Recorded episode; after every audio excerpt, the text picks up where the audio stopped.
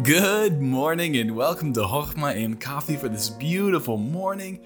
Now, today we're continuing through Hebrews and we're going to cover a controversial, I don't, I don't know if that's the word for it, but an interesting and maybe confusing verse. And then I want to tell you after we're done with this, I want to give you a little family update for those of you who love to stay up to date and maybe were wondering what happened to the podcast the last couple days. I, you probably stopped wondering that because for the last two months or so, it's been hit or miss.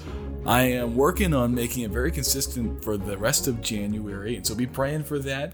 Uh, church planting and having four little kids, it can get kind of crazy. And so I thank you for your patience.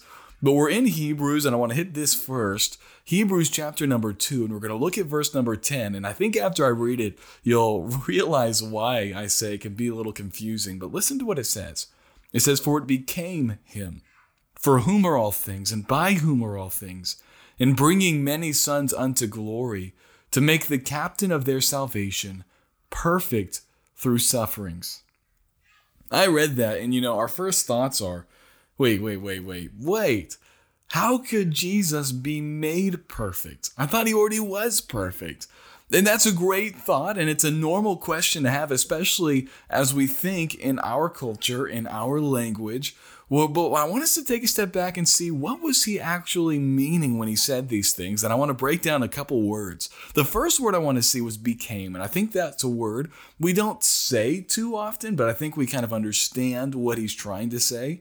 He's saying it was proper. It was here's a fancy word, apropos, right? It was uh, uh, right for him. It was meet for him. I'm trying to think of other words. It was proper for him uh, to do this. So it became him for whom are all things and by whom are all things, in bringing many sons to glory, to make the captain of their salvation perfect through sufferings. So let's look at perfect.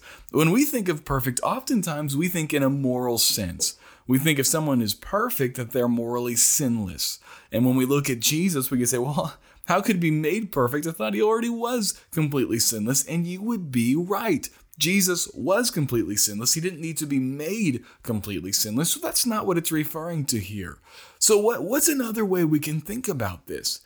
Well, we could think was Jesus incomplete as God? And that's obviously not what it's saying here. Jesus was completely God and completely human. So what is it saying?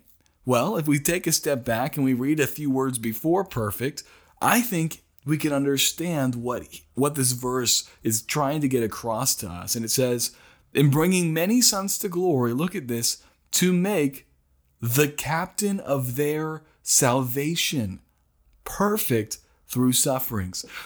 It, it, definitely is referring to Jesus, but it's referring to a specific role of Jesus, and that is Jesus as captain of their salvation.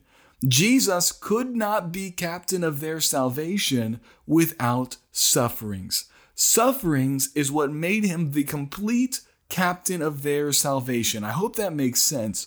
When Jesus suffered on the cross, he died, was buried, and rose again on that third day, he is completely the captain of our salvation. There's no other work that needs to be done. He completed it, and that's why he said on the cross, It is finished tetelestai. And that's that same word for perfect. The word for perfect isn't tetelestai, it's a different form of the word, but it's teleo. And so we have this same type of word, which means to complete, but to reach the intended goal. And so he reached the goal. He became the captain of their salvation. He purchased our freedom on the cross, as Isaiah 53 says, uh, by his wounds we are healed, by his stripes we are now made free. Friend, Jesus, he is now the complete captain of our salvation. I hope this makes sense. Uh, when we read it without the context, sometimes we can be confused and we can even think that it's uh, going against our core doctrine that Jesus was imperfect and then he had to become perfect.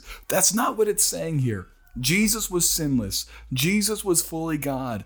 But Jesus became the perfect, complete captain of our salvation through his suffering on the cross, his burial, and resurrection. I hope that makes sense. We're dealing with some, some very uh, uh, precious texts here. And so, if you have questions on this, please email me. Uh, I love to get emails uh, uh, about questions and things, and I do my best to respond as I can. But that is uh, Hebrews, I almost said Romans, Hebrews chapter 2, verse number 10. Tomorrow we'll jump right into verse number 11, and so I can't wait to see you there. Now, uh, regards to my family, last Wednesday we were driving to a meeting and we were going to go talk with our team, our church planning team, about the vision for 2022 and our theme for the year, which is striving together. And as we were driving and about to get on the freeway to go to Medford, Oregon, uh, there was some people standing at a gas station with a sign, and that sign changed our lives. Uh, you might already know what it is, but the sign said, free German Shepherd puppies. And so my wife and I, we, we looked at it and we thought, nah, nah, we got to get to the meeting. And we went right past it, right past the stop. There's only one more turn before we got on the freeway. And I looked at her and said, should we stop? And she said, okay, let's stop. So we took that turn and we made our way back to that gas station and looked at the little puppies. There were two left and one boy, one girl. Uh, someone was interested in the girl, so we looked at the boy and oh man, I was a sucker for that little puppy dog. And so we got him and went right to the pet store on our way to the meeting, picked up stuff, picked up a little doggy diapers and everything, man. I'm telling you, this dog was a little spoiled that first day. And so now we've got a little dog. So that means a lot less sleep. So I apologize if I misspoke today.